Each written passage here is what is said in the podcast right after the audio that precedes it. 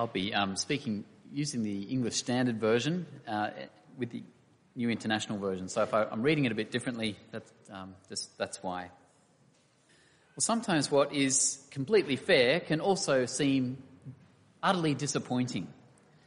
A number of years ago, I went to a conference in Auckland flying Air New Zealand. And back in those days, I don't know if it still happens today, but back in those days, if you asked for a free upgrade, occasionally they'd look and say, well, yes, absolutely, we'll give it to you.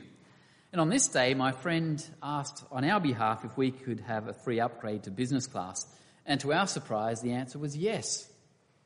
Go Air New Zealand, great airline, we thought. Soon after, we headed towards the business class lounge for a classy couple of hours while we waited. And when we got to the business class lounge, we presented our boarding passes to the woman who said, I'm sorry, the business class lounge isn't for those with free upgrades. What? No business class for us? We're business class passengers being denied our lounge. Air New Zealand, what kind of airline is this? We walked away a tad humiliated and disappointed. Sometimes what is completely fair can also be very disappointing. In trivial matters like an airport lounge, but also in more serious matters, of course. A business that fails under the, the harsh realities of economics. Fair, but so crushing and so disappointing and leaving one with a terrible debt. Could be a marriage under strain for various reasons watching someone you love marry someone else. Someone else gets the invitation, the praise, the promotion, the job. Your ministry, perhaps at church, that not only isn't growing but seems to be dying despite all your efforts and prayer. It may be just hearing true but hurtful feedback about something you've done or the work you've been doing. What is fair, good, right, can also be terribly disappointing. I remember hearing of a minister share his story. He was getting close to retirement age and he shared of decades of his ministry life. Unmet expectations, disappointments. And I noticed there was no positive talk of God in this life story. Something wasn't right. And something wasn't right when I sat down with a third year Bible college student some years ago as well having had some health setbacks and a relationship challenge, he said that he was really, and excuse the language, but he was peed off with God. God wasn't doing what my friend expected. God wasn't what he wanted God to be. And perhaps you have felt something similar in your life or you're in that right now and disappointed with the God who is in control. Or perhaps, if not now, it will be next month, next year, the time coming. How do we overcome disappointment with life? And in particular with God, if we're Christians and we're, we, we're aware God is behind everything. What should we expect as God's people? How do we understand God's kingdom so that our story isn't like those sad examples, stories of confused disappointment? Well, Jesus helps us with this parable. And so in verse 1, he says, For the kingdom of heaven is like this scenario. The kingdom of heaven is like a master whose ways won't seem fair. Look with me at verse 1. For the kingdom of heaven is like a master, or NIV, a landowner, who went out early in the morning to hire workers for his vineyard. He agreed to pay them a denarius for the day and sent them into his vineyard. About nine in the morning, he went out and saw others standing in the marketplace doing nothing. He told them, You also go and work in my vineyard, and I will pay you whatever is right. Verse 5, we read, So they went. He went out again about noon and about three in the afternoon and did the same thing. And we don't know why the master returns to the marketplace. Perhaps more work needs to be done. Um, perhaps it's through his kindness, but all seems to be well and good so far. The arrangement's working.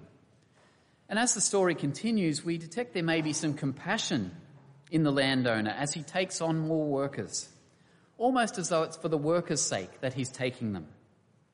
After all, a day hoping for work all day long and not getting it was a disappointing day, a bad day. as it still is in much of the world. If you don't work, you might not eat that night or the next day or a couple of days away. I remember when we were living in Mongolia, one of my friends doing a taxi shift one night to buy food and nappies so that his daughter could have the nappies for the night and food for the next day. Um, in many societies, the first question one would hear when they get home is, Did you get any work? So amazingly, at the 11th hour, that is about 5 p.m., we read verse 6 that the master went out and found others standing, and he said to them, Why do you stand here idle all day? Verse 7 they said, Because no one has hired us. He said to them, You also go and work in the vineyard. 5 p.m. Well, I guess it's better late than never. Let's go and do some work. We might get something for showing up, right? And something's better than nothing. But you can feel the tension and even surprise build as it comes time to get their wages in verse 8. When evening came, the owner of the vineyard said to his foreman, Call the workers and pay them their wages, beginning with the last ones hired and going on to the first. The order is important. The workers who were hired about five in the afternoon came and each, each received a denarius. They came at around 5 p.m. and they get a whole working day's pay. I know there's pay disputes going on at the moment, union disputes, but this is outrageous. 5 p.m. arrival, whole day's pay. Just imagine the delight.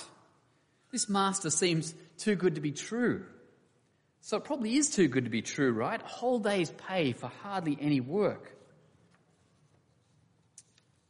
It's confusing, but the denarius doesn't lie and they're clutching it in their hand. It's really happened. It's a happy walk home, maybe a skip and a laugh along the way. And I imagine that the other workers still in the line for their wage might have started whispering among themselves. Does this master have more money than sense? Is he from another planet? And what's this going to mean for us? What do you reckon? We're going to get two, three, five, even ten denarii for our day's work? But alas, we read the master keeps his word and only pays them what he promised. Can you believe it? And it goes down like a lead balloon, verse 10. So when those came who were hired first, they expected to receive more, but each of them also received a denarius. When they received it, they began to grumble against the landowner. Grumble. This is not a nice word in the Bible. It's the word Israel, used to describe Israel grumbling against Moses and against God for bringing them out of Egypt and putting them to the test, going through trials. It's the word used of the older brother grumbling in the, the parable of the prodigal son, grumbling at the, the good treatment of the younger brother. It's the word used of the Pharisees grumbling when Jesus eats with sinners who don't deserve God's kindness toward them. It's the word the Apostle Paul uses when he says, Do all things without grumbling. But as grumblers by nature, we can easily guess what they're grumbling about in verse 12. These workers worked only one hour, and you've made them equal to us. Notice the lens of self pity there. We have borne the burden of the day and the scorching heat. The heat of the day. They sound like Jonah, don't they? If you're familiar with Jonah in the Old Testament, complaining about the scorching heat, annoyed that God is so kind to others who don't deserve his kindness at all. I knew you would be gracious and kind, God. That's why I didn't want to share the gospel, the good news with these people.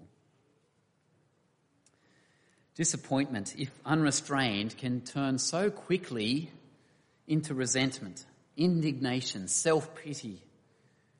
And this can last not only for days and weeks, that's bad, but the danger is it can last for years and even decades, miserable decades. So there's the problem, the danger, the avoidable prison which many a soul, even Christian souls, have locked themselves. Perhaps one serious thing that just holds on to us for years. I know of stories like that. Perhaps just a habit where it's just a residual resentment, self pity that goes day after day. Point one then the kingdom of heaven is like a master whose ways won't seem fair. But, point two, heaven's king is just, free, and generous. Verses 13 to 16. Having so far just enjoyed the story, in verses 13 to 16, Jesus drives home the point for us. He doesn't leave us guessing.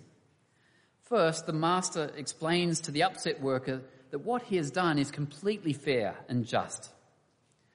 And we know the same is true of God. Look at verse 13 and notice the way Jesus describes the gentleness of the master. He takes the time to explain himself, and an angry worker he calls friend.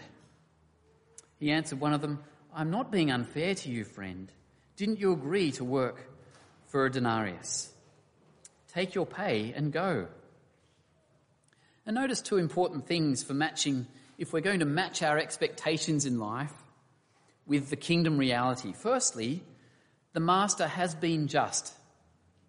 God is always at least just in his dealings with us. I don't know what you're going through. It may seem terribly unfair, but you can be sure God is just in it. And really happy to talk to you about that if you'd like to with me or someone else on team or, or other brothers and sisters around the church. God is just. Sometimes we do need to process it with others. But secondly, from the second half of verse 14, the master and the Lord as well is free to be generous. The master rightly says, I choose to give to this last worker as I give to you. Am I not allowed to do what I choose with what belongs to me? Of course he is. Two critically important truths then to overcome and avoid disappointment. One, recognize God is always just. And two, recognize God is free to be generous. God's gifts are always God's to give. He never owes us anything. He is no man's debtor. His blessings are never earned or deserved so much as distributed. God's blessings are never deserved so much as distributed. And so, friends, we're gravely mistaken when we think good effects are tied to us as the chief cause.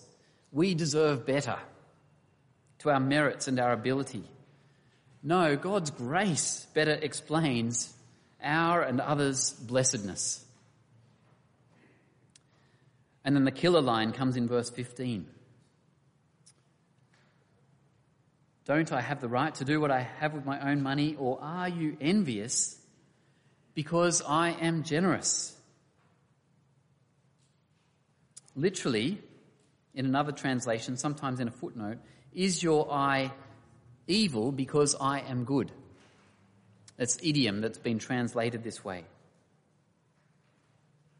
How sad it is that God's good to someone produces an evil in me. There's something wrong there, isn't there? It's really sinister. It's devilish. But that's what envy's like, isn't it? The neighbour's good, strong ox. Someone's beautiful wife or their great husband, the friend's car, their house, their family, their fitness, their health, their career progression. The praise people share with you about someone else's gifts. Isn't that annoying? And we take a sick delight when we hear of other people's failure as well, as though that somehow helps us. This envy comes from a very sick heart. Everyday envy. Envy is sometimes called the evil eye for good reason. The green eyed monster, as Shakespeare called it. Jealousy, he observed, takes an otherwise sane, kind person and turns it into a monster, blind and mad. How much of this lies, I wonder, beneath our, our world's mental health crisis? Spiritual problems underlying mental and physical problems. Spiritual problems that rob us of peace and joy and stronger relationships. Jesus' wisdom helps his people avoid this and many other poisons. Just take Christian parenting, for example. Or teenagers and kids, you might just take this as your own example. One, one of you gets invited to a party and the other doesn't. One of your siblings gets the gelato and the other doesn't. I've had to say a lot of times to my kids, as I've learned myself, I won't name them. Child one. Don't you love your brother, child two? Yes.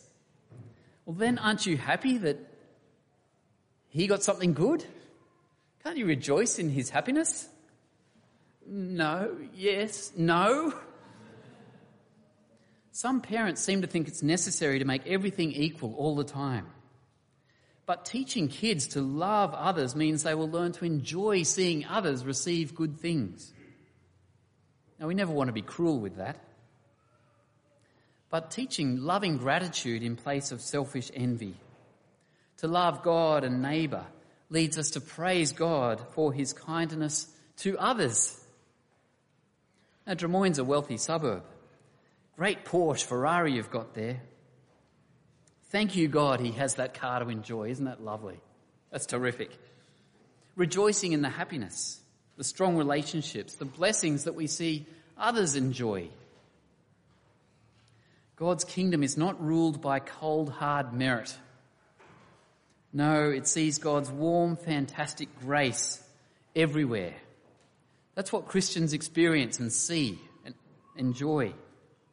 Envy is of the world. Thankfulness is of God's kingdom. Envy saddens. Thankfulness gladdens.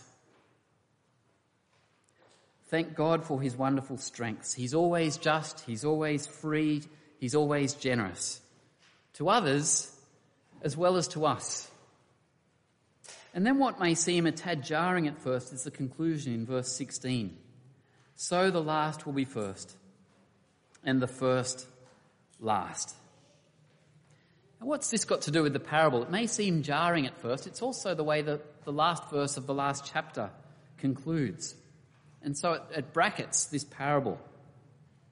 And it holds it together beautifully. Jesus is teaching us the ways of God's kingdom do not match human expectations. We need to learn our way out of that.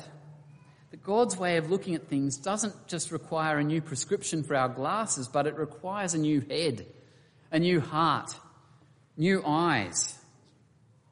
How do we then overcome disappointment? No, God is just. We've seen that. In generous. We've seen beware envy. Treat it like a cancer. Best removed before the spiritual harm spreads and deepens and with eternal consequences for your fruitfulness. You know, in Mongolia, I found myself so easily, regularly envying those with better language more ministry fruit, stronger relationships. They'd been there more years. As a pastor in Walcha, the Anglican church, when I was a Presbyterian minister, it seemed bigger and stronger.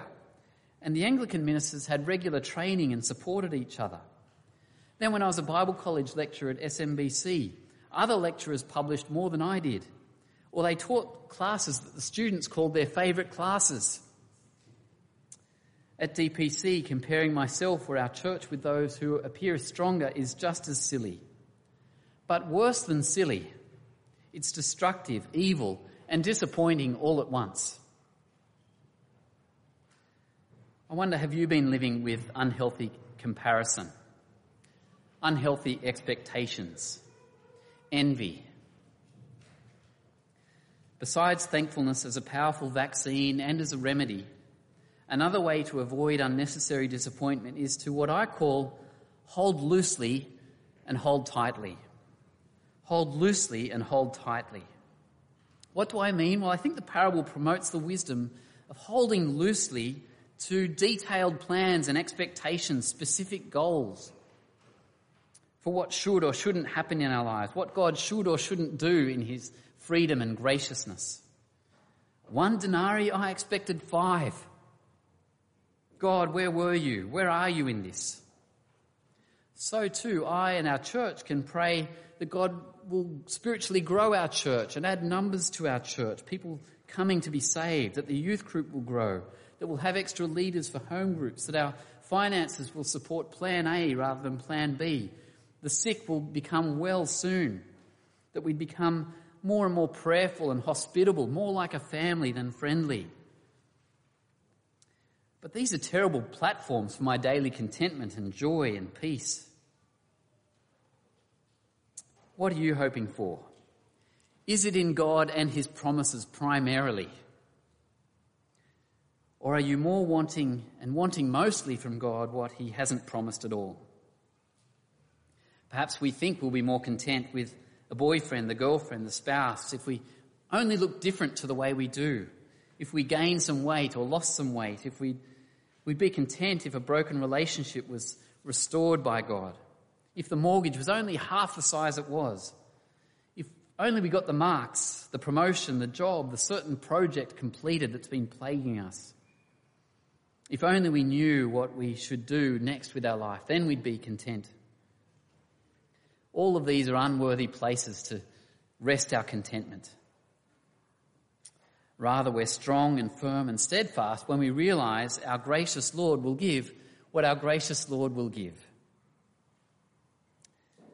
But it gets better because by learning to hold loosely to these uncertain outcomes, we're freed to hold more tightly to what is certain we can cling to King Jesus himself, the teacher of this parable, who is always just and free and generous.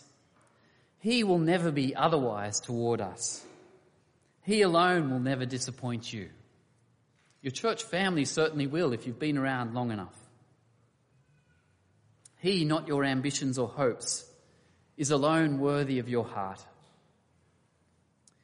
Your King who knows what you need Trusting Him means you don't need to wrestle or manipulate people or circumstances to get something you need. We need never grumble about our lot, painful and terrible though it can be. The Psalms help us realize, lament, there is difficulty. But through those difficulties, we're blessed if we major on the major himself.